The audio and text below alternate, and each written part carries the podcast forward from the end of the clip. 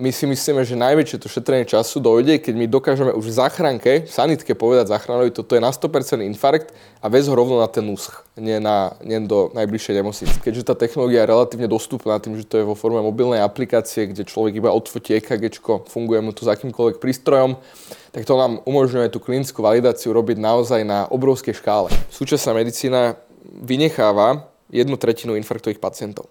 To znamená, že až jedna tretina infarktových pacientov je počiatočne zle identifikovaná. V niektorých krajinách to sú, že jeden z dvoch je počiatočne zle zidentifikovaný.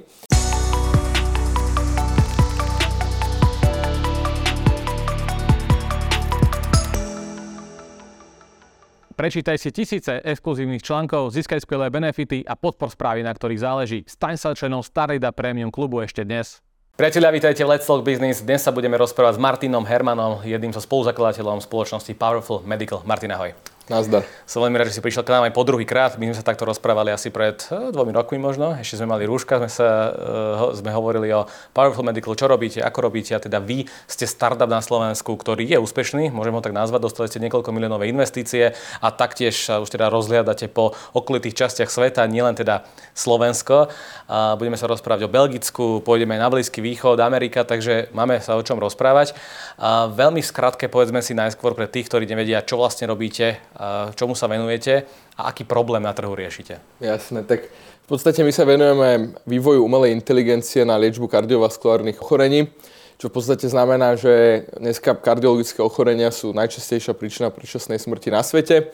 No a v tej kardiológii sa veľa toho točí okolo tzv. 12-vodového EKG, to veľa ľudí možno pozná, také tie čiary elektrické aktivity srdca.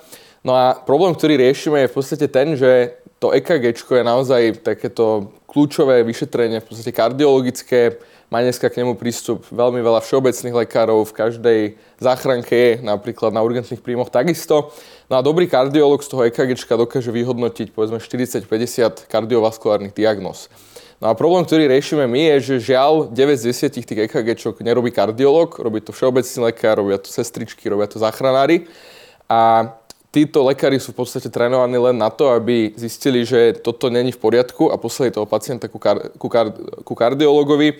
No a my v podstate presne tejto medicínskej komunite ponúkame nástroj, kde pomocou umelej inteligencie dokáže odfotiť cez mobilnú aplikáciu EKG záznam, my ho zdigitalizujeme, vyhodnotíme ho, vieme dneska detekovať 39 kardiovaskulárnych diagnóz, No a ešte k ním vieme odporúčať aj ďalšie liečebné kroky. To znamená teda, že tak si to vieme predstaviť, že ide pacient ku všeobecnému lekárovi, pacient má dneska EKG stroj, kde není úplne si 100% istý, čo sa týka vyhodnocovania toho EKG, tak teda náhra EKG, odfotí ho našou aplikáciou a my povieme, pacient má arytmiu a potom sa opýtame ďalších 10 otázok a na základe tých odpovedí na tie otázky viem potom odporučiť, aké lieky predpísať, aké ďalšie vyšetrenia, po prípade zakroky a tak ďalej. Takže Takže toto v podstate robíme, no a už dneska to máme v Európe zacertifikované ako zdravotnícke zariadenie a používa to zhruba 27 tisíc lekárov v 16 európskych krajinách. A od začiatku minulého roku v podstate máme už okolo 150 tisíc pacientov, ktorí cez ten celý systém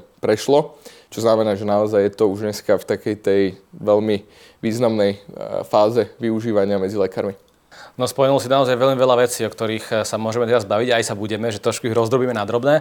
A poďme k tomu úvodu, teda, že využívate AI, teda umelú inteligenciu na to, aby ste detekovali niečo z toho EKG. Ano. Zastavme sa pri tomto, tá umelá inteligencia, ako, ako to vlastne funguje vo vašom prípade? Áno, no tak v podstate my máme umelú inteligenciu natrenovaný, natrenovanú na veľkom kvante historických dát, že máme v podstate od viacerých partnerov k dispozícii dataset, kde máme pacientské data zhruba od pol milióna pacientov, tu, ktorý máme aj 20-ročnú históriu retrospektívnu.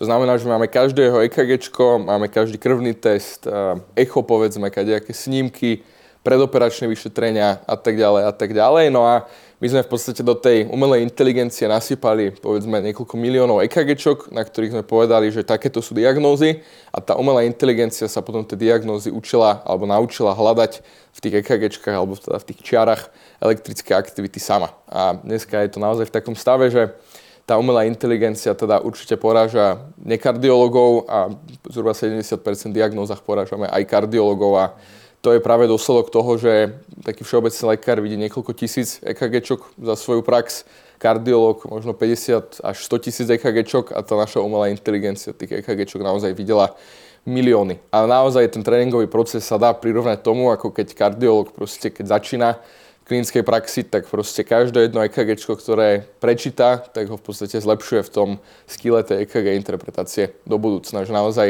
veľmi podobné ako lekár sa tá umelá inteligencia učí každým pacientom, ktorej, ktorého ukážeme v podstate. Uh-huh. No to je asi veľmi veľa dát, eh, čo vlastne tá umelá inteligencia ano. musí prijať a teda nejako zhodnotiť. Povedz mi ešte, že keď nás niekto pozerá a povie si, že OK, máte nejakú umelú inteligenciu, prehnali ste cez ňu milióny EKGčiek, čo to vôbec znamená v realite, že teda tu AI ste vy nakodili, vytvorili, ako to, toto vzniklo? Áno, no ono v, v konečnom dôsledku taká tá determinujúca záležitosť, čo sa týka akékoľvek umelej inteligencie, kvalita tých vstupných dát a ono sa tak hovorí, že garbage in, garbage out, že teda keď sa umelá inteligencia trénuje na, na zlých dátach, tak bude zle fungovať. Takže veľká časť toho procesu je v konečnom dôsledku najprv tie dáta získať, to je veľmi komplikované v medicíne, lebo sú to veľmi citlivé dáta a potom tie dáta očistiť. Po prípade ich dať ešte zrevidovať nejakým fakt, že veľmi špičkovým kardiologom. No a už ako náhle človek má vyslovene databázu EKG a toto sú tie diagnózy, tak potom sa vlastne v tom vývojovom procese púšťa do nejakej modelovej architektúry, vyslovene toho kódu, ktorý spúšťa ten tréning a ako ten, ten model má vyzerať. No a akože toto je takisto taký celkom iteratívny proces, kde nechcem úplne povedať, že to je pokus a omyl. My už dneska vo firme máme podľa mňa veľmi vysoké know-how, že už aj predtým, ako začíname nejaký problém riešiť, tak vieme plus minus, aká tá architektúra asi bude fungovať. Ale áno, hej, že do veľkej miery je to stále vyskúšame niekoľko vecí a, a dopracujeme sa k vlastne nejakému výsledku. A ten pokrok za tie 3 roky je naozaj to, že ten náš AI tým samozrejme sa naučil s tými EKGčkami pracovať ešte lepšie ako vtedy. Rozumejú aj tie kardiológy, takisto pokročila aj, aj samotná AI technológia niekam ďalej. Takže už predsa len toľko tých iterácií nepotrebujeme na to, aby sme sa dopracovali, povedzme, keď robíme nejakú novú diagnózu k nejakému AI modelu, ktorý hádže dobré výsledky. Spomenul si, že medicínske dáta sú samozrejme veľmi citlivá záležitosť. Ako ste vy tie dáta získavali? Prišiel nejaký startup zo Slovenska, odrazu chce dáta medicínskeho charakteru, tak e, aké to bolo to získavanie? Postupne na základe vzťahov, na základe mm. našej fantastickej vedeckej rady, ktorá je zostavená z špičkových kardiologov, ale áno, hej, že treba si to predstaviť, že jeden z takých prvých našich partnerov bola nemocnica alebo najväčšie kardiocentrum v Belgicku. V Alste oni sú aj akože určite medzi top 3 v Európe, čo sa týka kardiocentier. No a áno, najprv nám poslali povedzme 5000 pacientov s tým, že robili sme s nimi nejaký výskum, kde výsledok bola nejaká klinická štúdia, ktorú oni vypublikovali. Potom nám začali troška viacej veriť, tak nám poslali 15 000 pacientov, no a robíme teraz už s nimi 4 roky, tak už máme prístup v podstate na celkový ten ich nemocničný informačný systém a vieme v podstate dáta v nejakej deanonymizovanej podobe odtiaľ vyberať. A zároveň teda už, už aj, jak sme napredovali, jak, jak naša nejaká kredibilita, reputácia stúpala, či už to bolo cez tú certifikáciu vlastne už nejakých existujúcich záznamov, tak samozrejme aj ten prístup k datám sa zjednodušuje, že naozaj už dneska aj vidíme na tých kardiologických kongresoch a, a podujatiach, na ktoré chodíme, že tí ľudia nás poznajú, veria nám, už sa nám podarilo teda raz zacertifikovať nejaký, nejaký, nejaké zdravotnícke zariadenie pomocou, ktoré používa AI, že naozaj už máme za sebou ten proces od úplného začiatku až po akože certifikovaný produkt na trhu. A to samozrejme veľmi pomáha, lebo v dnešnej dobe, kde AI je obrovská téma a samozrejme aj v medicíne, tak je veľa ľudí, ktorí na tom chcú robiť. A akože musím povedať, že s tým, kam sme sa dneska už dostali, tak naozaj nás veľmi často tí ľudia oslovujú s tým, že mám takéto dáta, chcem toto a toto spraviť a ideme do toho spolu. Alebo po prípade nemocnice neviem, chcú používať naše algoritmy, tak nám ponúknú nejaké dáta na klinickú validáciu, dáme im za to nejakú zľavu, že stále tie dáta sú veľký problém, ale veľmi cítiť u nás, že ako tá naša kredibilita, reputácia, už aj tie výsledky v podstate uh, idú dopredu, tak troška sa ten prístup k datám zjednodušuje, ale to zase vyrovnáva aj tým, že už tie nemocnice teda vedia, že tie dáta sú digitálne zlato. Hej, že kto ich bude dneska mať, tak uh, ten, je, do, ten je vlastne entita, ktorá bude vedieť spraviť najlepšie AIčko, ktoré jedného dňa akože bude určite aj, aj veľmi komercializované. Mhm. Spomenul si, že prvé kardiovaskulárne centrum bolo v Belgicku. Prečo práve v Belgicku? By som povedal, že do nejakej miery náhoda. Uh, jeden z našich členov vedeckej rady je doktor Jozef Bartunek. On je v podstate Slovak, ktorý emigroval do Belgicka pred zhruba 30 rokmi a stal sa vlastne už pred pár rokmi zástupcom riaditeľa v tom kardiocentre. No a, a tak to bol vlastne ten link. Čo bolo ešte zaujímavé, a to už dneska tiež sa zmenilo, ale keď sme my začínali s Powerful Medical, tak akože stále väčšina Európy fungovala veľmi papierov, takže nie digitálne a to znamená, že teda také, že papierové EKG na tréning už dneska vieme používať, vtedy to bolo troška náročnejšie, ale to Belgicko sme určite vyberali aj kvôli tomu, že teda mali sme tam človeka, ale vedeli sme, že od 2004. zhruba majú všetko v nemocnici digitálne. A to je veľmi, veľmi unikátny, unikátna pozícia nemocnice eh, v Európe. Aby som povedal, že do veľkej miery v Amerike majú klinik, oni to tak tiež majú nastavené už od 90. rokov, ale tých inštitúcií naozaj není veľa a keďže teda um, som povedal, že kvalita tých dát determinuje funkciu toho AI, tak tá kvalita tých dát spočíva aj v tom, že my máme fakt, že ako sa ten pacient vyvíjal v čase. Že vieme teda nielen trénovať algoritmy, ktoré hovoria, že čo mu je teraz, ale teoreticky vieme trénovať aj algoritmy, ktoré nám umožnia predikovať nejaké ochorenia alebo nejaké eventy predtým, ako nastanú. Uh-huh. Čo sa týka presnosti tej AI, ktoré, ktorá sa pozrie na to EKG, tak tam zaznamenávate aké čísla, alebo teda, že ako si to budeme predstaviť, že tá AI mi povie naozaj správne veci, ale samozrejme si to musí potom ešte validovať kardiolog alebo ktokoľvek sa na to pozerá. Čiže ako funguje ten proces od detekovania nejakého, možno nejakej chyby, alebo teda toho EKG, až potom, že či to teda naozaj je pravda. Áno, no tak v umelej inteligencii a celkovo aj v medicíne tým pádom, hlavne keď sa teraz tá umelá inteligencia tak dostala do popredia, sú metriky, ktoré vedia vyhodnotiť úspešnosť algoritmu. A sú to napríklad senzitivita, špecificita, F1 score, area under the curve, uh, Matthews correlation coefficient a takéto kadejaké hodnoty. Samozrejme asi najznamejšia je senzitivita a specificita, uh, ktorá sa ráta normálne na percentuálnej báze do 100. No a dneska naše algoritmy teda samozrejme z tých 38 diagnóz máme aj také, ktoré sú že 98% senzitívne a 97% špecifické, ale taký ten priemer sa hýbe určite niekde okolo 90 až 95%. No a samozrejme, že uh, tie prvé výsledky nejakej, nejakej úspešnosti toho AIčka robíme interne. To je vyslovene, robíme to tak, že máme teda ten dataset, povedzme, 10 miliónov EKG, tak my v tom tréningu nepoužijeme všetkých 10. My použijeme iba 8 alebo povedzme 7 a zvyšok v podstate potom je ako nejaký validačný set, takže nejakú prvotnú validáciu si vieme urobiť aj sami.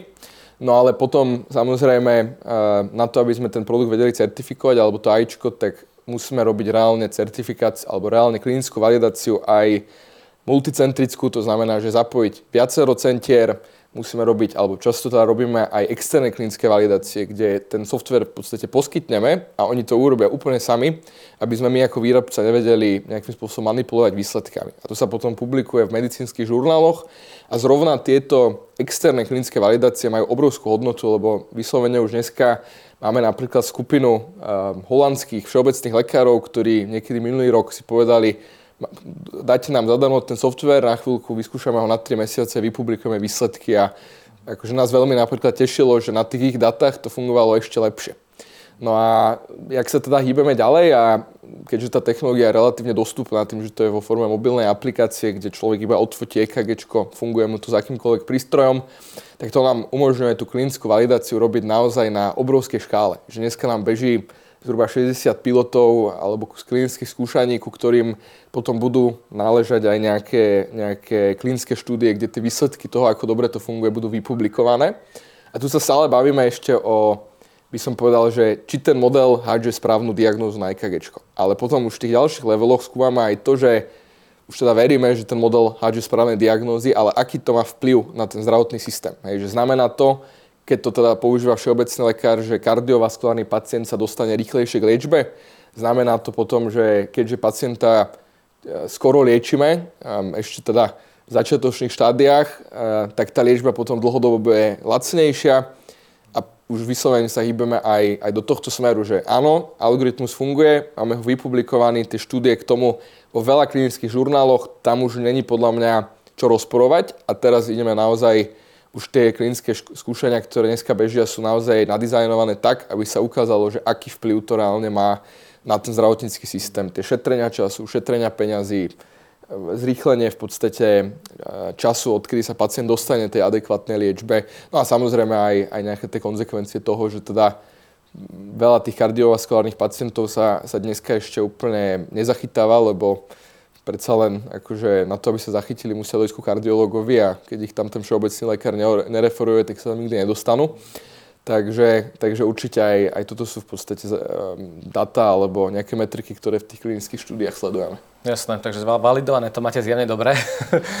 Keď sa pozrieme na tú všednú, že realitu, tak keď to rozdelíme, že kardiológovia a potom tu máme e, všeobecní lekári a podobne, ktorí vytvárajú tie, tie EKGčka, tak ako keby asi to najviac pomôže tým neodborníkom v rámci kardiológie, ktorí si môžu povedať, že aha, tak ja som si to prehnal cez to AI a niečo mi to tu ukazuje, tak choď radšej kardiológovi, nech sa na to pozrie, alebo viem aspoň nejak posúdiť, či, či máš nejakú indikáciu na niečo a podobne. Čiže uh, povedal si, že to šetrí čas a peniaze. Čiže ten čas ma zaujíma, ako dokážete veľmi ten čas ušetriť, že ako to doteraz robili tú analýzu EKG a ako to dokážu s tou vašou technológiou? No, v tomto kontexte, že v tej primárnej zdravotnej starostlivosti my šetríme hlavne čas pacientovi. Hej, že keď to používa ten všeobecný lekár, a opäť treba povedať, že ten všeobecný lekár, jeho úloha není čítať nutne EKG, jeho úloha je vedieť všeobecnú medicínu. To znamená, že od uh, bolesti hlavy až po proste kadejaké iné zdravotné problémy, kardiológia iba malá časť, takže tamto šetrenie času by nastalo v našom prípade práve na strane toho pacienta, hej, že my tomu všeobecnému lekárovi vieme presne povedať, že čo to je za diagnóza a ešte potom aj za ktorým špecialistom ho poslať. Hej, že keď to je arytmia, ideš za arytmologom, keď to je niečo iné, ideš, ideš niekde inde ku kardiologovi. No a dneska to vyzerá v podstate tak, že ten eh, všeobecný lekár toho pacienta odporúči ku všeobecnému nejakému kardiologovi a potom toho odporúči ďalej k tomu arytmologovi, ak to potrebuje ten pacient. No a my toto vieme preskočiť. My ho rovno vieme poslať za tým arytmologom a tam práve to, to šetrenie času prichádza, prichádza pre toho pacienta a pre ten zdravotnícky systém. Ale tuto by som ešte na chvíľku zastal, lebo máme v podstate aj iný algoritmus, a, ktorý je použitý v záchrannej zdravotnej starostlivosti je to algoritmus na detekciu infarktov, čo je najčastejšia príčina smrti na svete. Zhruba 10 miliónov pacientov ročne umre na infarkt. No a tam je celkom zaujímavé to, že máme v podstate algoritmus, ktorý, alebo teda takto poviem ešte o infarktoch, že, že keď dostanete infarkt, tak máte určité zmeny v EKG, na základe ktorých ten zachranár um, alebo teda kardiolog alebo lekár vie vyhodnotiť, že ten infarkt máte. No a samozrejme, že tie zmeny nemusia byť. Vidno úplne okamžite. To znamená, že máte pacienta, stiažuje sa na bolesti v hrudníku, je to 55-ročný chlap, troška s nadváhou, fajčiar, tak teda áno, dá sa očakávať, že má infarkt, ale na tom EKG to ten lekár ešte nevidí. A dnes, lebo tie zmeny akože trvajú, kým nastanú, no a, a dneska to vyzerá naozaj tak, že tam zoberú pacienta, stiažuje sa na bolesti hrudníka, je v tých risk grupách, pozerajú EKG, nevidia to tam, tak neviem, čakajú nejaký čas, zás ďalšie EKG. Po prípade robia nejaký krvný test a zás ďalšie EKG. No a až keď uvidia, že ten pacient naozaj má infarkt z toho EKG, tak až vtedy toho pacienta posielajú do nejakého katetrizačného labaku. No a nám sa teraz v jednej klinickej štúdii podarilo dokázať, že náš, naša umelá inteligencia by ten infarkt videla už 3 hodiny skôr ako lekár. To znamená, že ešte v tom čase, kde pacient leží niekde na ložkovom oddelení na pozorovaní, že ako sa vyvinie ďalej. Že ho len boli hrudník. Áno, tak my už vieme z toho EKG s vysokou istotou povedať, že toto je infarkt a tým pádom ten čas, ktorý on má akutný infarkt v podstate a dokým sa dostane do toho katetrizačného labaku, dokážeme minimálne od tie 3 hodiny zredukovať. A to, to je už veľká, veľká... To by mohlo byť prelom na poli infarktov v ozokách. Je to tak. Uh, keď 3 hodiny dokážete predtým identifikovať niečo takéto, keď to porovnáme s tým časom, koľko to trvá aktuálne, tak to je, že koľko hodín alebo dní možno? Be- bežia na to klinické skúšania, takže tie čísla okay. ešte úplne presne neviem povedať, ale bude to, že signifikantné zníženie času. Lebo celý ten trik ešte pri tých infarktoch je aj taký, že vy dneska, keď dostanete infarkt, tak vás vezie záchranka do najbližšej nemocnice. Tam ste na kardiológii, kardiológ pozera, OK, infarkt, tak vás zase naložia do sanitky a v Bratislave by vás odviezli povedzme na NUSK, lebo tam je katetrizačný labak. A to znamená, že teda už len tým, že ste v jednej už nemocnici a potom vás prevážajú do druhej, to už je zabitý čas. A práve my si myslíme, že najväčšie to šetrenie času dojde, keď my dokážeme už v záchranke, v sanitke povedať záchranovi, toto je na 100% infarkt a vez ho rovno na ten úsch, nie, na, nie do najbližšej nemocnice. A akože sú to naozaj, očakávame, že dokážeme naozaj stiahnuť ten, ten ischemický čas, čo je vlastne čas medzi infarktom a tým, kedy sa začne riešiť, dokážeme ho fakt signifikantne stiahnuť o, o hodiny a hodiny. No a to potom samozrejme určite bude, bude mať výsledok aj, aj, alebo za výsledok aj to, že tí pacienti potom po tých infarktoch sa budú oveľa rýchlejšie zotavovať a nebudú mať trvalé následky. Mm-hmm.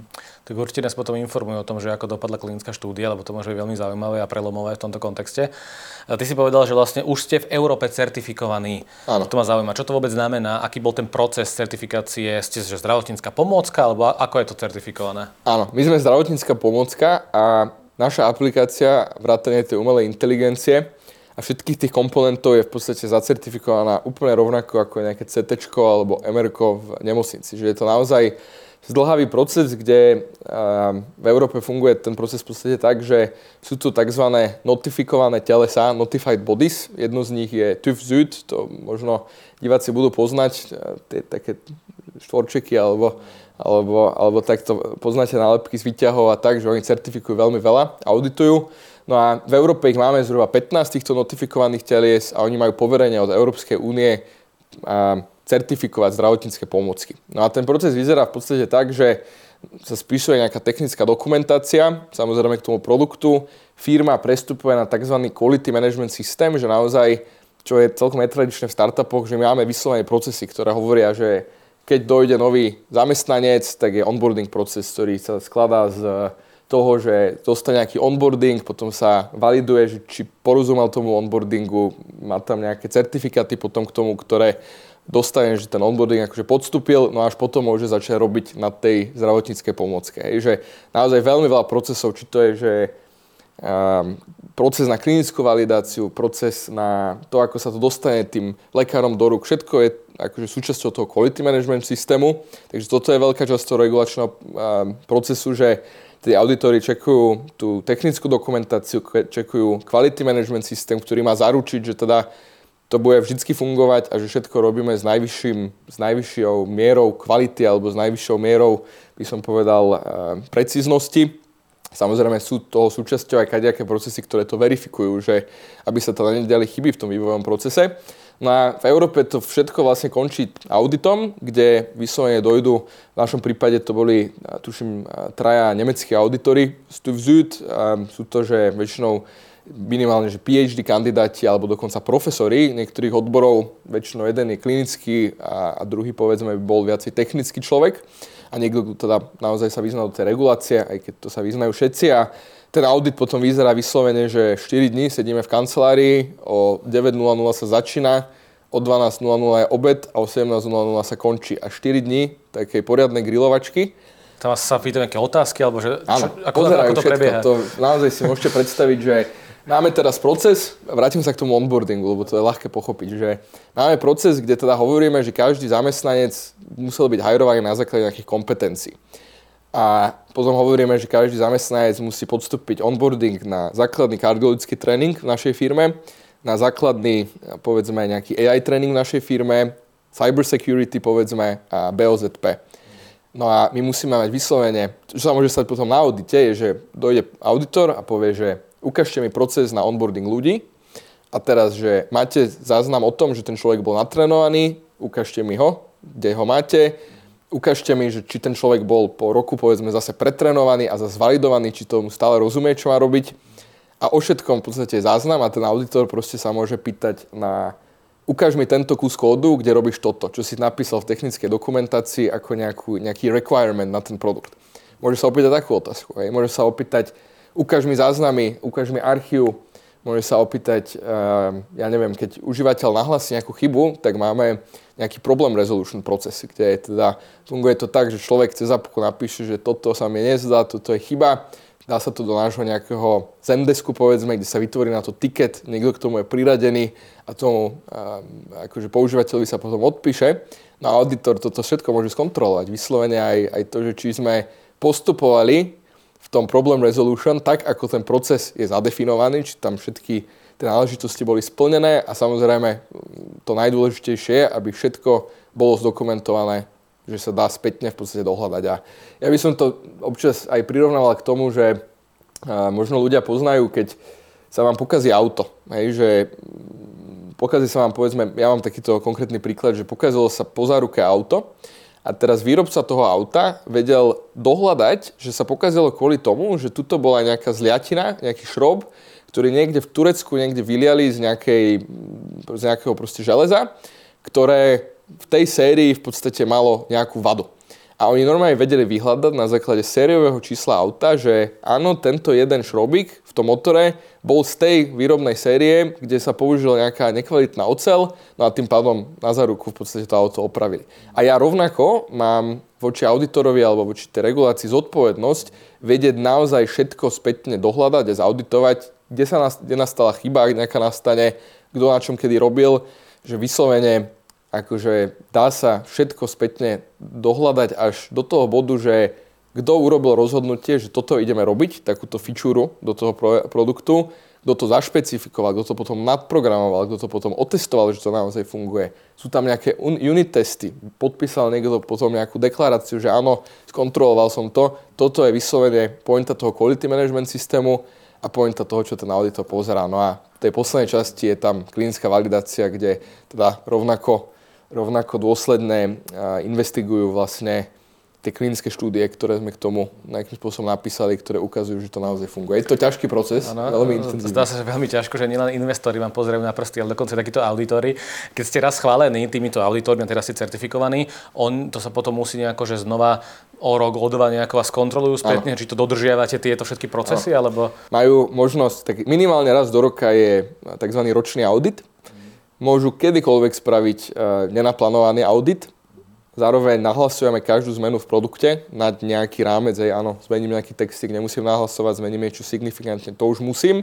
A oni si aj vtedy môžu povedať, že OK, nemôžeš to ešte spustiť do produkcie, musíme urobiť audit, dajú ti termín, do niekoľko týždňov dojdu opäť na Slovensko, zaplatíš za to 25 tisíc eur a potom po audite môžeš spustiť novú Takže ešte oni, keď prídu, nie, vlastne keď oni, keď prídu na náhodný audit, vy ho musíte platiť? To... Áno.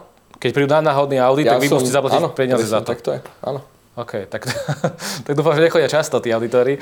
Našťastie, keďže sa tá regulácia zmenila pred pár rokmi a veľa tých firiem sa ešte precertifikováva z tej starej na tú novú reguláciu, nemajú čas. Ale je to fakt také, že hoci kedy môže dojsť auditor, ukázať sa na základe jeho photographic ID, že je to naozaj auditor a všetci musíme byť pripravení podstúpiť audit.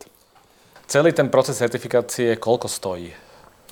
No, dá sa to robiť že veľa, veľa spôsobmi. A my sme, ex- externé firmy a podobne? Áno, áno. My sme zvolili spôsob následovný. My sme mali v podstate od, eh, kedy sme teda vyhodnotili, že to naše zariadenie je zdravotnícka pomocka, ešte akej kategórie, tak samozrejme vedeli, že certifikácia musí prísť, to bolo jasné od začiatku. No a robili sme najprv výberové konanie na, na konzultantov, kde sme začali vlastne spolupracovať s dvoma, alebo s jednou nemeckou firmou, Honor Institute, a s jednou rakúskou firmou, to sú Cataly Scientific. A tí v podstate nám, nám vysvetlili, ako tá celá certifikácia funguje. Tá certifikácia si viete predstaviť taký zväzok veľa rôznych ISO štandardov a tak ďalej a tak ďalej.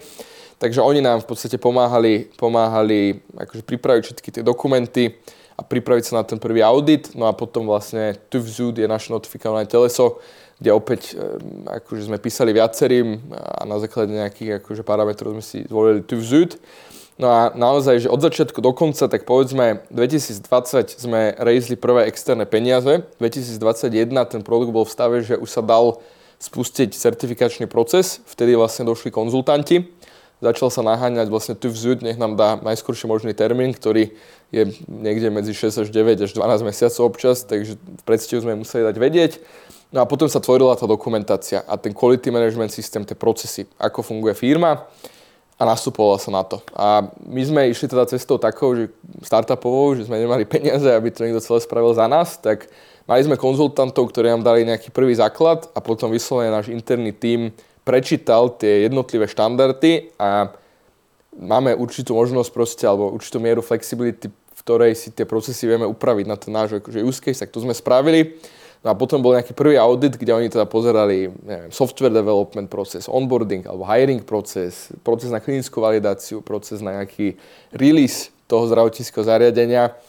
Takže tam, tam sme začali, no a potom, jak, jak tá, ten certifikačný proces pokračoval, tak boli proste audity, či už to tej technickej dokumentácie, potom klinické validácie, až potom niekedy v roku 2022 tuším, sme dostali tu, ten certifikát, že zhruba 12 až 16, 18 možno mesiacov trvalo from start to finish a čo sa týka kostov, no tak konzultanti sami o sebe dobrých 200-300 tisíc eur. Určite TUF do dnešného dňa podľa mňa už 200 tisíc sme im zaplatili za všetky tie audity. No a mm, akože kvantum ľudí, ktoré na to potrebujete, takisto nie lacné. Čiže niečo nad pol milióna eur ste... No minimálne nad pol milióna eur sa, mm. sa týkalo iba tých regulačných procesov v Európe. Ale asi sa oplatilo investovať do toho. Čo teraz pre vás znamená tá certifikácia? To, že vôbec môžeme mať web stránku, na ktorej to zdravotnícke zariadenie ukazujeme, že existuje. Mm a samozrejme to, že to bolo môžeme, kľúčové, môžeme povedať. Áno, áno, dokým není certifikácia, nemôžete v Európe ani marketovať zdravotnícke zariadenie a už vôbec neho dávať do rúk e, lekárom mimo nejakých klinických skúšaní. Takže tá certifikácia vyslovne je taký ten prelomový bod, že áno, teraz začína biznis. Doteraz to bolo vlastne R&D, research a tá certifikácia a od momentu, keď tá certifikácia je, tak teda dá sa to dať ľuďom do ruky, dá sa to marketovať a môžu to používať na živých pacientoch. Kto je teda váš ideálny zákazník? Sú to poisťovne, sú to všeobecní lekári, súkromné kliniky, nemocnice alebo všetci? Áno, no tuto uh, možno diváci uvidia aj, aj nejaký vývoj názoru uh, za tie dva roky. No a dneska vlastne fungujeme na dvoch biznis modeloch. Jeden biznis model je že individuálny, čo je vyslovené, vidím, som lekár, vidím Facebookovú reklamu, stiahnem si aplikáciu a cez Apple Pay zaplatím mesačné, mesačný subscription. Um, a potom ten druhý model je vyslovene targetovaný na tzv. Eh, akože typ zákazníka Enterprise Customer. To sú v Európe väčšinou vlastne sa sústredujeme na súkromné siete. Že tuto by som sa vrátil k tým, k tým, tým zdravotným poisťovňam, že v Európe žiaľ teda to, to zdravotníctvo je verejné. Čo znamená, že na konci dňa nejakým spôsobom vždy za to platí štát. Či to je tak, že štát zaplatí proste poisťovňam a tie potom zaplatia poskytovateľov, alebo tam sú ešte nejaké asociácie v iných krajinách, alebo to je nejaká NHS v UK, vždycky to ide od governmentu. A čo to potom znamená je, že ten sales proces je strašne dlhý a aj keď napríklad tie poisťovne by to chceli, tak stále to musí odsúhlasiť nejaká asociácia poisťovní a potom sa o tom rokuje teoreticky až niekde na vlade. Takže toto na začiatku sme mali tá ambíciu ísť, ísť do toho zdravotný, verejného zdravotného systému, aj by som povedal aj z toho dôvodu, že v Európe vtedy, keď sme začínali, taký ten súkromný sektor ešte bol riadne, riadne by som povedal, skoro na tom, ale fakt, že k tomu sme sa dneska dopracovali je, že áno, máme nejaké aktivity v rámci verejného zdravotníctva, ale sústreďujeme sa predovšetkým na súkromné inštitúcie. V Anglicku je to napríklad BUPA, čo je vlastne súkromná zdravotná poisťovňa spojená so súkromnými 50 centrami zdravotníckými. Bluecrest, veľmi podobný setup. A na Slovensku, povedzme, aj keď s nimi teraz ešte nespolupracujeme, by to bola povedzme Penta Hospitals. Že vyslovene súkromná sieť zdravotníckých zariadení, po prípade nejaký svet zdravia, tam majú primárnu zdravotnú starostlivosť, takže určite te, ten fokus je na, na súkromných enterprise, vlastne customerov v zdravotníctve. A ešte hovorím, že v Európe sa to teraz rozbieha, ale vidíme, že už aj na Slovensku máme tu Penta Hospitals, máme tu Agel a to sú naozaj ne, naši, naši vlastne... A ten dôvod je asi ten, že teda tam je strašne dlhý ten decision making proces, teda ten proces od schvalovania a posudzovania až k validácii, že teda ideme túto zdravotníckú pomôcku nejako implementovať a tu je ten proces asi kratší v tom súkromnom sektore. Áno, ja by som povedal súkromný sektor 6 až 18 mesiacov, mm-hmm. verejný sektor určite sa bavíme v horizonte viacerých rokov. Mm-hmm. No na začiatku si povedal, že aktuálne to používa vašu technológiu približne 28 tisíc doktorov, môžem to tak povedať, na 150 tisícoch pacientov. Takže už zjavne prebie, prebehli nejaké že sales e, aktivity, teda už e, toto sú všetko, že títo doktori, čo to používajú, že to už kúpili, alebo to majú nejako zapožičané a testujú to, alebo je to, to, je to mix. Je to mix. Je mix. Akože mm. naučili sme sa počas toho nášho sales procesu, že čo veľmi pomáha sú piloty. A kde im to dáme aj zadarmo na nejakú dlhšiu dobu, kde oni vlastne potom na vlastných datách vedia zistiť, že ako dobre to funguje. No a takže to trvá nejaký v podstate čas. Uh, No a, a z tých 27 tisíc samozrejme je veľa, veľa platiacich, ale uh, je tam aj veľa v podstate takých, ktorí to zatiaľ používajú zadarmo ako súčasťou nejakého pilotu. Ja neviem, najlepší príklad dám tu našu belgickú nemocnicu, že tam je 162 tuším lekárov zaregistrovaných a teraz už 3 mesiace majú vlastne pilot a až potom na to, za, za to začnú vlastne platiť. Takže ten usage sa driveuje pred tým, ako sa robí tá komercializácia. A tú odozvu zatiaľ máte akú? Sú, sú s tým spokojní? Áno. Áno, máme, to reálne pomáha. My sme, my sme troška, že, že dokonca aj čo sa týka tých našich predajných procesov, tak ide to veľmi pomaly, treba povedať, ale ide to pomaly aj z toho dôvodu, že napríklad včera sa nám stalo, že jeden partner, ktorý to chcel kúpiť do 50 centier, stopol sales proces kvôli tomu, že si uvedomil, že vlastne by to chcel dať do 127 centier. Čo je fantastické správy, ale my na to pozeráme aj tak, že Ježiš už 9 mesiacov sa tuto kúsok po kúsku hýbeme k podpisu nejakému, tak už by bolo dobre to podpísať, no tak samozrejme, hej, že... To je aký partner, kde? Uh, nemôžem úplne povedať, Nemôžem. ale je to partner v Anglicku. V Anglicku, okay. Áno. Na Slovensku takí partnery s takými kvan- počtami áno, áno. neexistujú. Takže čakáme teda na anglický nejaký nový podpis. A poďme teraz k tomu, že uh, je, je, je to biznis, ten biznis plán postavený na subscription no. fees pravdepodobne, takže mm, môžem to tak povedať, že pálite zatiaľ stále peniaze, bolo to do vývoja, investované všetko späť, tá strata sa prirodzene prehlbuje. Ako ste na tom, aké máte plány do budúcna, kedy, do, kedy chcete prelomiť tú, to v že dno a ísť teda hore a už začať z toho tvoriť aj možno zísť vyššie tržby a podobne?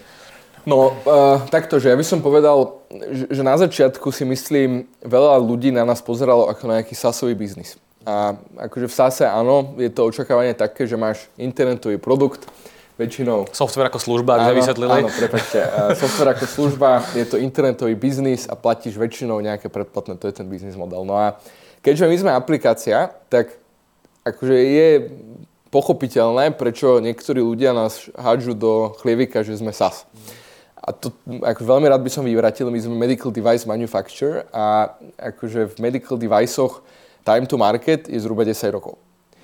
A náklady sú zhruba 300 miliónov. To znamená, že akože to, čo my dneska vnímame ako stratu tých zhruba 10 miliónov, čo sa zatiaľ spálilo, tak áno, v kontexte nejakého... Ešte 290 máte pred sebou teda. V kontexte nejakého SASu je to, v kontexte nejakého SASu je to samozrejme veľa. Ale keď sme sa tu bavili už len o tom, že minimálne pol milióna išlo na európsku certifikáciu, to sme sa ešte nebavili na americkú certifikáciu, a bavili sme sa o kvantite tých klinických skúšaní, ktoré dneska ešte máme šťastie, že tie nemocnice sú do nejakej miery ochotné s nami robiť zadarmo, lebo sú tak ako keby um, inšpirovaní a zaujatí tou technológiou, tak je to obrovská výdavková položka a dokonca by som povedal, že keď sa teraz bavíme v Amerike a hovoríme, že máme, máme 10 miliónov spálených, tak ľudia si myslia, že tu sú nejakí štyria developeri s dvoma lekármi a jeden človek, čo nám rieši social media. A potom, keď hovoríme, že máme zacertifikovaný produkt v Európe, na ktorý je registrovaný 27,5 tisíc zdravotníkov,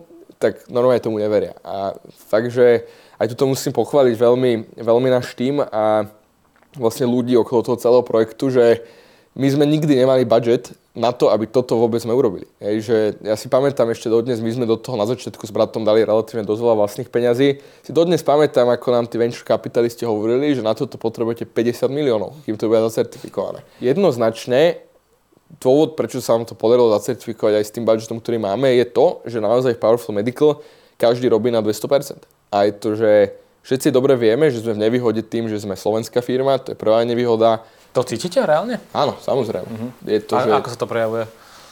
Fú, tak prejavuje sa to už len tým, že pošleme do Ameriky proste uh, do vendor validácie, čo je jedna z tých, jedna z tých, uh, jeden z tých krokov v procurement procese, že sme slovenská firma a oni nám povedia, že what is this? Hej, že to nebudeme kupovať, nemôžeme od slovenskej firmy. To, Ostblok, hej. No vyslovene takto a povedia, pošleme tam, že dáme tam, že Slovensko, už máme aj americkú entitu, ale keď sme dali Slovensko, tak nás normálne poslali, že oni sami nebudú robiť ďalej.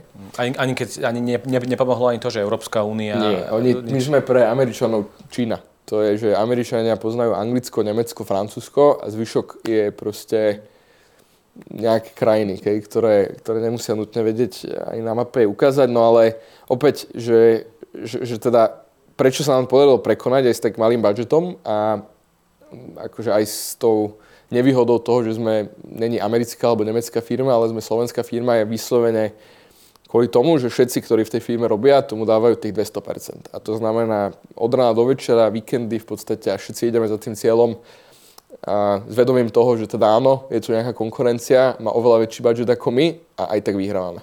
Mm. Spomenul si americký trh, dotknime sa ho. Máte plány vstúpiť na americký trh? Áno, už teraz posledný rok sme v procese certifikácie FDA a myslíme si, že do pár týždňov bude hotový. Do pár týždňov? myslíme si, že no áno, sme veľmi blízko toho. Samozrejme aj tá európska certifikácia nás, nás veľa toho naučila. Už aj za, ten, aj za tie roky v podstate máme aj veľa toho klinického evidencu, alebo tej, toho, tých klinických dôkazov. A treba teda povedať, že americká FDA kontroluje oveľa viac tú klinickú časť ako tú quality management časť. A ja si myslím, že to je dobre. A akože tá, tá klinická časť samozrejme u nás je, je neprestrelná, by som povedal.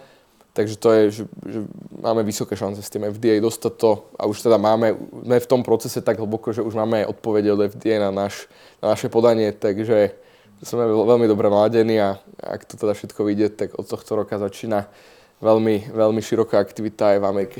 Aj v Amerike. Bude pre vás zaujímavejší viac americký trh ako európsky? Áno, samozrejme. Tam je viac súkromných e, kliník však? Tak 50% peňazí minutých v zdravotníctve sa minie v Amerike, aj keď majú iba 5% populácie a v Amerike je medicína proste oveľa väčší biznis a z komerčného hľadiska môžem akože fakt povedať, robili sme cenový prieskum a v Európe priemer, koľko by bolo, že ochotný poskytovateľ zaplatiť za pacienta na infarktový algoritmus náš je medzi 20 až 30 eur. A nechám ťa hádať, že koľko si myslíš, že bol americký priemer. Ja, ne, ne, 300. 300? Áno, faktor desiatich. Okay. A fakt, že teda potom platí, že v Amerike je to 1-0 navyše, ale celkovo ten americký systém je nastavený naozaj k tomu, že ten váš konečný, by som povedal, že používateľ, že nie je nutne ten lekár, ale minimálne, že to centrum reálne má obrovskú incentívu hospodáriť zodpovedne peniazmi. Kdežto v Európe... Veď to zaplatí neme, štát. Zaplatí to štát, presne tak. A v Amerike to predáte mm. s tým, že ušetríme vám toľko to, toľko to, aj naš toto je fantastické, že my máme teraz tak navrhnutý ten sales proces, že my v tej pilotnej fáze vieme ukázať, ako to funguje na, u nich. No a teraz Jedna z tých value, value propozícií alebo, alebo tá benefitov toho infarktového algoritmu pre kardiocentra v Amerike je to, že sme ukázali, že dokážeme redukovať počet chýb, kde oni pacienta pošlú do katlabu, ale pacientovi nič není a minuli 10 tisíc dolárov na tom, že pacienta do toho katlabu dali. A potom niekto proste zistil, že OK, toto nie je infarktový pacient. No a my im na ich datách vieme ukázať, že koľko peňazí za ten pilot by sa ušetrilo, keby už to bolo v ostrej prevádzke. A v tej Amerike je veľmi vidno, že ten, neviem, head of cardiology, ktorý potom za to zodpovedá, aby sa to kúpilo, tak on si uvedomuje, že teda, keď my vyčíslíme šetrenie, neviem, pol milióna za rok, tak on vie, že to je, že znamená to, že moje oddelenie budúci rok bude mať o pol milióna navyše. A či to je, že vyplatím si väčší bonus, alebo to je, že kúpim nejaké nové stroje, alebo nejakým iným spôsobom to centrum zlepším.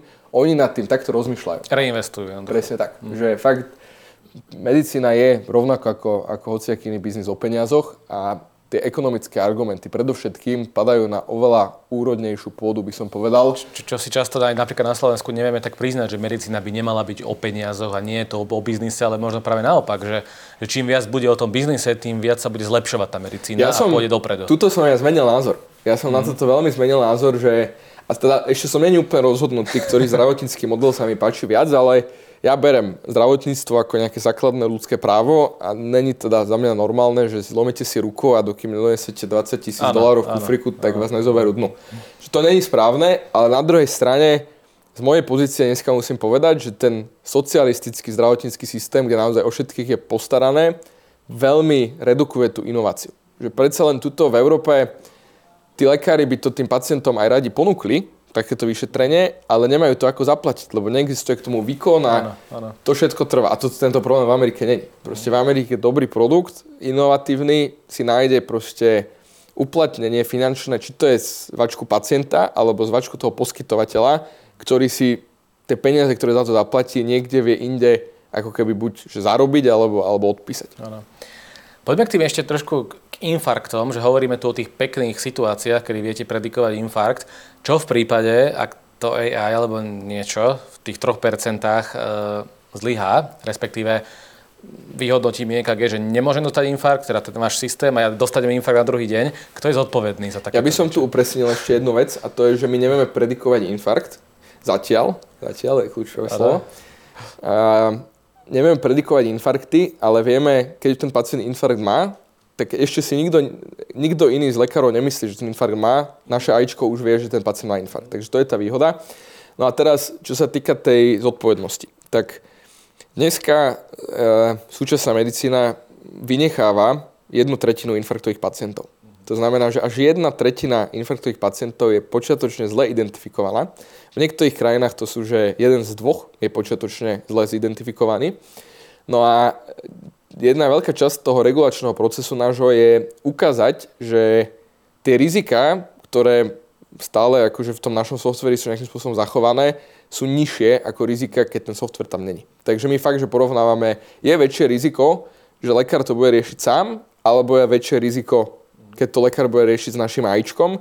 No a samozrejme teda um, žiadne AIčko není perfektné, ani medicína není perfektná, pacienti stále budú umierať a tam sa to potom atributuje k tomu, že áno, medicína dneska ešte není uh, tak ďaleko a v nejakých úplne krajných prípadoch máme poistenie tuším 12 miliónov eur uh, per case, alebo teda per pacient ako, ako poistenie nejakej zodpovednosti za škodu. Mm a za ubliženie. Preto sa pýtal, v Amerike sú niektorí ľudia šialení práve v tom, že dokážu súdiť McDonald's za to, že im nedali servitky a podobne a toto je veľmi citlivé, keď e, nejaký kardiolog bude používať váš systém, tak možno on sám, ten kardiolog sa bude chcieť brániť a môže obviniť takýto systém, ale ak to je, je to schválené tak, ako, ako zdravotnícka pomôcka, tak zjavne keby je, on aj tak má ten posledný... On sa práve, že ňou chráni. On sa ňou chráni. My sme dneska tak dobre na tom paradoxne zrovna s tým infarktovým algoritmom, že keď ten lekár preukáže, že použil našu certifikovanú zdravotníckú pomôcku v danom klinickom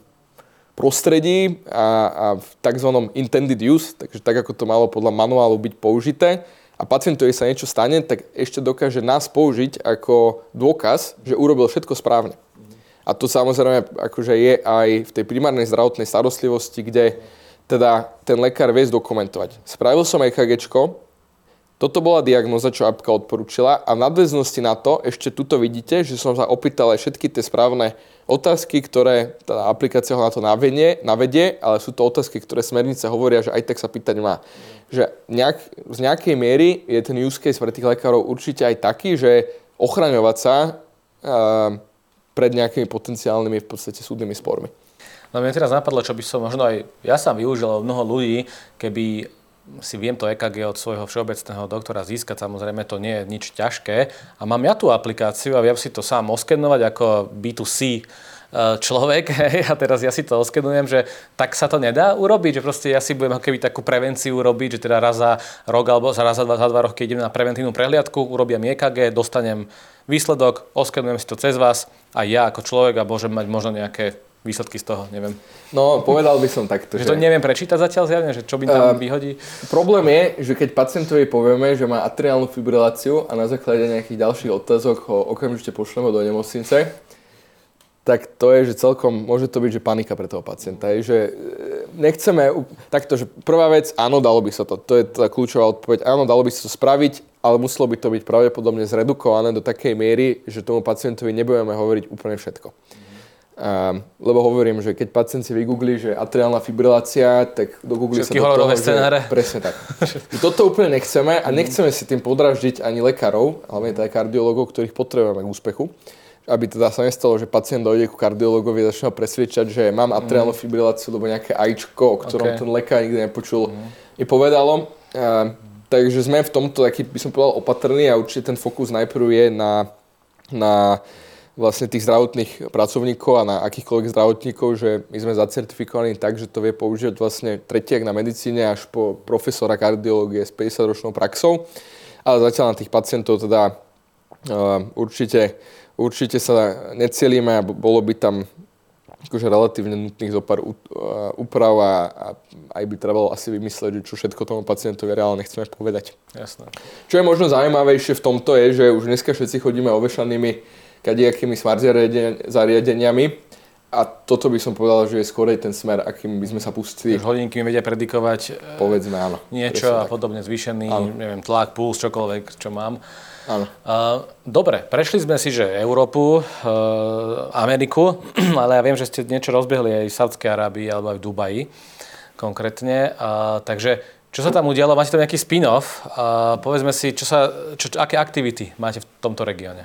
Uh, no takto, že... Um, keďže sa snažíme v podstate dokazovať, že ten náš software funguje na všetkých pacientoch, nielen bielých, jak som takto povedať, ale bielých pacientov zo Slovenska, hej, um, tak my potrebujeme vlastne urobiť čo najväčšiu diverzitu uh, tých klinických skúšaní. Že naozaj nám teda vyhovuje, aby sme tam mali reprezentáciu z každej svetovej menšiny alebo väčšiny alebo končiny je vyslovene, že aby tam bolo čo najviac rôznorodých pacientov a, a ten Middle East, uh, alebo teda Blízky východ je určite uh, jedna, z tých, jedna, jedna z tých lokalít, kde teda tie klinické skúšania prebiehajú. No a čo sa týka aktivít, tak áno, začíname vlastne v Saudskej Arabii, máme nejaké projekty rozbehnuté okolo ich uh, uh, Vision 2030 projektu, kde v konečnom dôsledku oni majú veľmi, veľmi vysoké ambície sa stať taká nejaká AI Veľmoc. Veľmoc čel, celkovo, no a, a, a my vlastne s nimi participujeme v podstate na tom ako nejakí partneri. No a v, v Emirátoch v podstate tam, tam takisto je zo pár nemocníc, s ktorými v podstate spolupracujeme tiež aj na klinické validácii, aj na nejaké komercializácii. Tam už prišli k nejakým dohodám, nejakým zmluvám? Niečo tam je, áno. Není, to, není toho veľa nejak. Uh, tam troška ešte zapasíme s jedným takým menším problémikom a to je, že oni majú relatívne vysoké reštrikcie toho, že aké data môžu opustiť e, Saudskú Arábiu a Emiráty. E, a keďže nám to celé beží na Amazone a ešte tam nedostávali datové centrum, tak to je troška akože pomalšie, ale, ale tie aktivity určite sú a vidíme určite akože tú oblasť ako, ako relatívne komerčne zaujímavú. Najmä teda kvôli tomu, že ešte tá prevalencia kardiovaskulárnych ochorení na Blízkom východe je oveľa, oveľa väčšie ako v Európe. A takmer tam som, ja som počul, že najmä to kvôli sladeným nápojom, keďže tam nepijú alkohol. Oni nemajú dobrú životosprávu. Tak ako keby oni si to nahrádzajú napríklad ten alkohol tým, že strašne veľa sladkých nápojov pijú. Áno, áno, oni majú veľmi zlú životosprávu. Ja teda hovorím, nie som lekár, asi nie je úplne dobré, že tam je 50 stupňov od rána do večera. Um, takže, takže majú, majú, akože sú veľmi dobrý zákazník, by som povedal. Ako sa komunikuje s takými ľuďmi, lebo predsa v Európe to je trošku iné, v Amerike to je iné. Ako sa robí biznis v Saudskej Arabii? Potrebujete lokálneho partnera. Mm-hmm. To je v podstate, a ja toto už poznám aj z nejakých mojich historických projektov, že dokým tam nemáte lokálneho partnera, takého proste pašu nejakého, s ktorým sa vedia porozprávať po arabsky a medzi sebou sa nejak dohodnúť, tak... Ako ste ho našli, takéhoto partnera? Uh, paradoxne v Saudskej Arabii cez investorov uh-huh. a v, v Emirátoch v podstate cez, cez nejaký internet network firmy uh-huh. a nejaké povedzme historické aktivity, ktoré sme tam mali ako, ako foundry. Jasné. Ale z týchto keby troch trhov je pre vás najzaujímavejší ten americký zatiaľ. Jednoznačne. Amerika je 6 tisíc nemocníc rozbitých do zhruba 1500 zdravotných systémov, čo znamená, že v konečnom dôsledku tam je iba 1500 zákazníkov a, a to tam zoskupené. Tie, tie incentívy sú obrovské a hlavne tam sa veľmi počúva na to, keď poviem, že sme ti ochotní alebo sme ti schopní ušetriť pol milióna ročne a ešte ti to ukážeme na tvojich vlastných dátach. Hmm. Ako sú na tom slovenské nemocnice, respektíve klinik, tých klinik je slovenských málo, tých súkromných a prejavila možno že Slovensko ako štát nejaký záujem, alebo cítiš nejakú podporu zo Slovenska, že poďme to nejako urobiť, aby to bolo lepšie, alebo ani nie? Tak náš hlavne podporujú štátne fondy, čo znamená, že vlastne v CapTable máme aj Venture to Future Fund, čo je vlastne SIHový fond, máme tam CBS pri, ktorí takisto spadajú, tuším, pod SIH a máme tam vlastne Zero Gravity Capital, čo teda veľká časť tých peniazí sú takisto z Európskej únie cez tuši ministerstvo hospodárstva, takže v tomto musím povedať, že Slovensko akože naozaj veľmi, veľmi silný podporovateľ a ak to všetko vyjde, tak aj akože celkom veľký benefitor tohto projektu cez, cez uh, vlastne podiely. No a, a čo sa týka potom uh, nejakej tej lekárskej komunity, no samozrejme začínali sme na Slovensku, takže tam tu pomohli predovšetkým lekári z NUSCHu, ale mali sme aj nejaké aktivity so zachránármi a tak ďalej. Samozrejme, na ministerstve zdravotníctva sme boli veľmi, veľmi často rokovať o, o rôznych záležitostiach, rovnako aj s poisťovňami. No ale je to troška také nešťastné, by som povedal. Tak to, to minulé ministerstvo zdravotníctva fungovalo tak, ako fungovalo. Nedalo sa tam úplne spolahnuť, že na budúcom stredku budú tí istí ľudia. Mm. Takže tam to bolo ťažké, no a, a potom nejakú extenziu toho aj čo sa týka nejakej všeobecnej zdravotnej poisťovne, to nebolo úplne jednoduché, ale s nejakou mierou fokusu uh, sa na to stále pozerám. Ja by som to povedal takto. My chceme, aby to na Slovensku fungovalo. Je podľa nás zhovadilé, že v Anglicku, keď dostane môj otec infarkt, tak tam zachranári to používajú. Hej? A zistia, že majú infarkt. Tiež to tuto v Bratislave, ako slovenská firma, kilometr vzdušnou čarou od, od ústredne bratislavských záchranárov, ešte sa to vo veľkom nepoužíva. A hovoríme to od začiatku, že chceme to Slovensku poskytnúť takmer zadarmo, alebo vyslovene za náklady, len to Slovensko teda musí chcieť a nemôže to byť za cenu toho, že nám to nejakým spôsobom bude kanibalizovať aktivity v Amerike alebo v nejakom Anglicku, Nemecku, kde na tom komerčne reálne vieme zarobiť. Predsa len treba povedať, sme komerčná for-profit firma a v konečnom dôsledku investori nám dali peniaze s víziou, že jedného dňa tú firmu predáme za veľmi veľa peniazy, čo sa dá iba s dobrými, alebo teda predovšetkým s dobrými komerčnými výsledkami. Takže na Slovensku tie aktivity sú troška limitovanejšie aj tým, že teraz pár rokov nebolo tu úplne dobrá reč s niektorými participantmi, by som povedal. No a akože máme, máme niečo rozbehnuté vlastne s Agelom, uh, takže to je zaujímavé. A ešte aj tí záchranári napriek tomu, že teda uh, není to ani tam úplne jednoduché, tam sa tiež veľmi často menia raditeľia a, a, a tak, tak minimálne vieme, že niektorí záchranári to používajú ako individuáli mimo, mimo nejakej, nejakej oficiálnej prevádzky k tomu, aby im to pomáhalo a, a to, nás, to nás to samozrejme veľmi teší. Takže tú víziu si vlastne pred chvíľou povedal, že chcete naozaj exitovať. To je, no. že koľko, tých 10 rokov to bude trvať?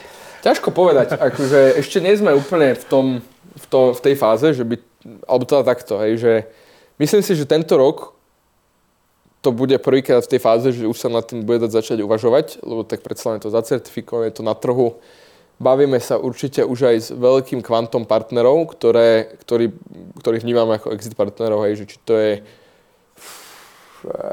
povedzme, že GE, Metronic a, a takýto že už akože reál, že už s nimi komunikujete o tom, ano. že by firmu kúpili reálne. To nie, to oni nie, okay. komunikujú skôr o tom, že validujú vlastne to naše AIčko. Mm-hmm. Že, a validujú ho jednoznačne s intenciou toho, že buď ho budú licencovať, alebo sa pokúsia v podstate firmu kúpiť, alebo, alebo, alebo tak. No. Valuáciu nám asi neprezradíš. Prosím? Valuáciu nám asi neprezradíš zatiaľ. Uh, by som povedal, že na slovenské pomery je vysoká a na americké pomery zase nízka. tak to si môžeme nejako vypočítať, ale to je také široké spektrum čísel si teraz Áno, ale valuáciu treba vnímať. Akože takto, že ja tú valuáciu hlavne nechcem hovoriť, lebo uh, ľudia potom budú mať pocit, že som nejaký strašný milionár a to tak vôbec není, lebo to je, a, že... Tak každý v tom rozumie, tak keby taký pocit bude, ale že bavíme sa o desiatkách miliónov, stovkách miliónov. Bavíme aspoň, sa o desiatkách. O desiatkách miliónov, no. ok. Hoarding desiatkách miliónov. Pozri, valuácia je, by som povedal, že práva, keď niekto tú firmu kúpi. A dovtedy to je že dohoda investorov pocit, a nejaký trošku. pocit. Hmm.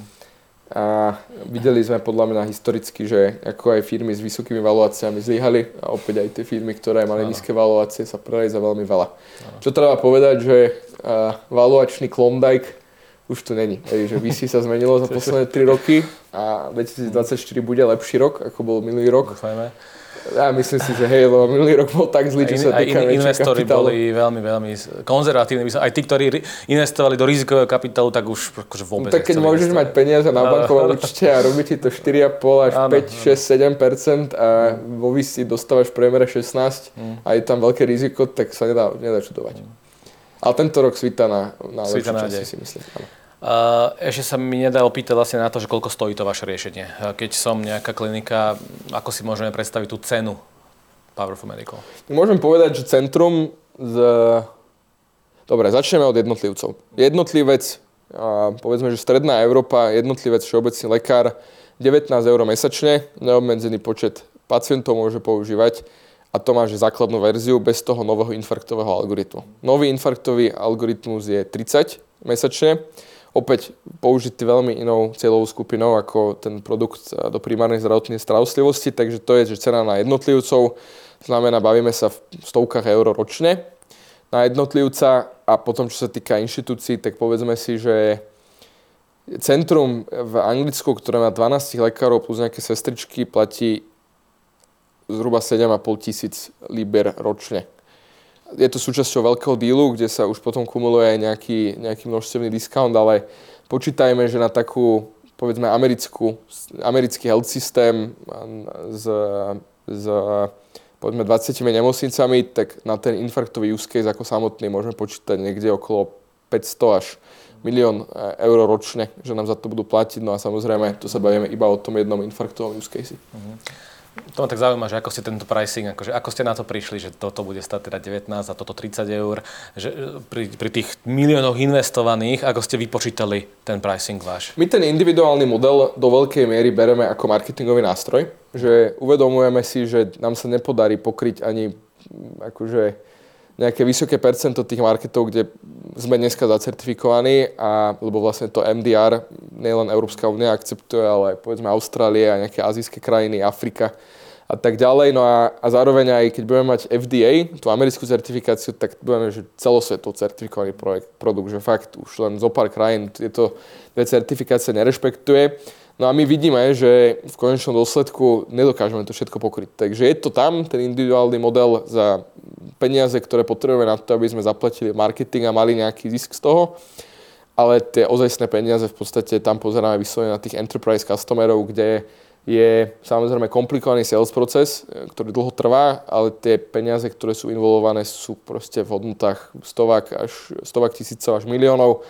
S tým, že tam aj opäť platí, že keď už ten proces nejakým spôsobom ukončíte predajný, tak vy ste v tej nemocnici relatívne zabetonovaní. Že takých neviem, 3 až 5 rokov tam určite vydržíte, predtým ako niekto bude pozerať, že nejaký iný software budú na to vyberať. Takže tie enterprise customery sú určite zaujímaví a, tí, ten, a tam sa robila cenotvorba vyslovene s tým, že vieme, koľko peňazí im ušetríme, vieme plus minus, akú maržu si na to môžeme dať. Uh, vieme, vieme v podstate aj z nejakých cenových výskumov, že koľko by oni za to boli ochotní platiť a vieme nejakými číslami vlastne kvantifikovať tú cenu, prečo sme sa, ako sme sa k nej dopracovali. Takže zhrniem, enterprise model vyslovene komplikovaná cenotvorba na základe dát a ten individuálny business model takisto, by som povedal, že jednoduchá cenotvorba na základe dát, nejaký guesswork takisto, ale, ale určite aj nejaký cenový prieskum a tam vyslovene toto vnímame ako ako nejaký marketingový nástroj a možnosť pokryť teritória, alebo možnosť, možnosť operovať aspoň za nejaké peniaze v teritóriách, kde my proste nevieme vyskladať dneska sales team a robiť tieto enterprise sales.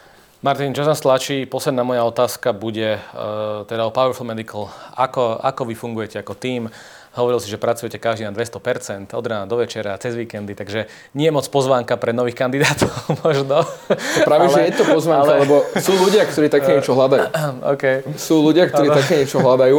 A ako fungujeme? No, podľa mňa sme veľmi, veľmi uh, úzky tým v tom, že naozaj držíme spolu.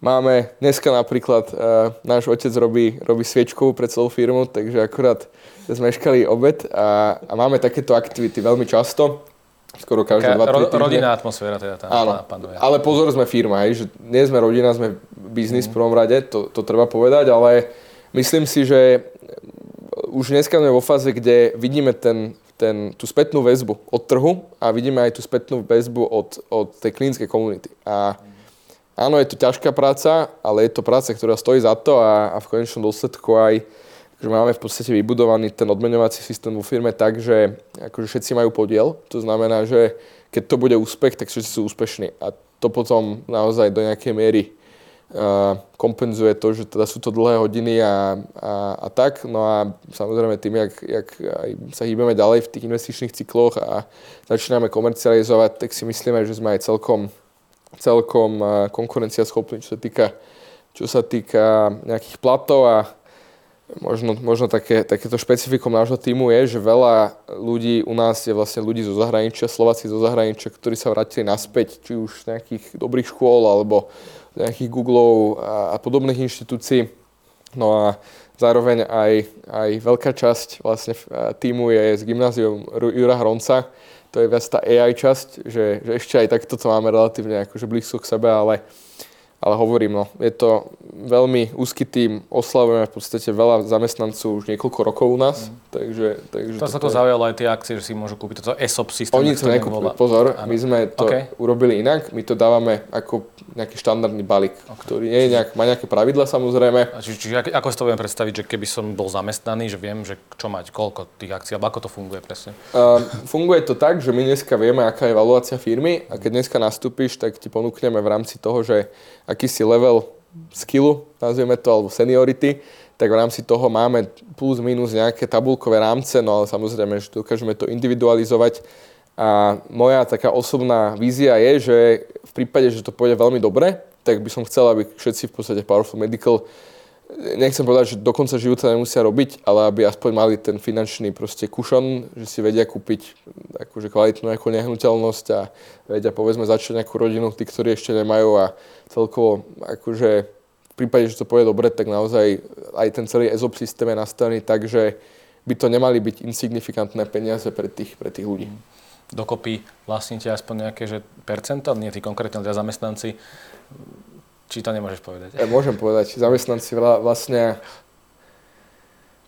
No už to nie je 20%, lebo okay. sa dilutujú o investorov, ale je to signifikantné percento. Okay. Pozor, že mhm. to u nás mm není ESOP systém, že máme, že tuto dojde nový človek a má 3000 eur pri 50 miliónov evaluácií zavestovaných na 6 rokov. Hej, že to e, naozaj snažíme sa to robiť tak, aby to bolo signifikantné, aby to malo nejakú hodnotu a samozrejme teda je to nastavené aj na to, že očakávame, že valuácia pôjde hore a tým pádom aj tie podiely tým zamestnancom na hodnote budú rásť, aj keď teda to percento, Áno. percento bude klesať. Ale aj hovorím, že je to veľmi, veľmi dôležité v tých firmách. Je to, lebo to je jediný spôsob, akým sa dá robiť tak dlhodobo, tak tvrdo. To ste ešte málo, myslím, že Cloudtalk je na Slovensku taký, ktorý ponúka takto, uh, alebo teda má e, systém EZOP, čiže už sa to pomaly na Slovensku stáva takým štandardom, ale teda v tejto startupovej komunite ano, obzvlášť. Áno. Pozrite, je to, máme fantastických ľudí. Akože naozaj musím povedať, že taký dream team, aký sme vyskladali, teraz dokonca uh, neviem, či to môžem povedať Jasne, už. Ale... Určite môžeš. Tak dobre, tak, ale nie, nepoviem to, lebo Povedz, už, už, už Máme začal. jedného človeka, ktorého veľmi dobre poznáte a ide k nám do pozície Entrepreneur um, in Residence, na takú seniornú pozíciu a, a to, že sme takého kandidáta dokázali natiahnuť, je podľa mňa len dôsledkom toho, že teda to, čo robíme, je, je úžasné a Dobre, zároveň mne to, mne to nedá. aj ten tým... Po, po, povedz nám to meno. Je to bývalý CEO jednej veľmi známej slovenskej digitálnej firmy. Ale viac nepovieš. Nie, ale to je vydedukovateľné. Dobre, Martin, ďakujem ti pekne za rozhovor, pre veľa šťastia ešte. Ďakujem. Toto bol Let's Business, uvidíme sa v ďalších častiach. Čaute.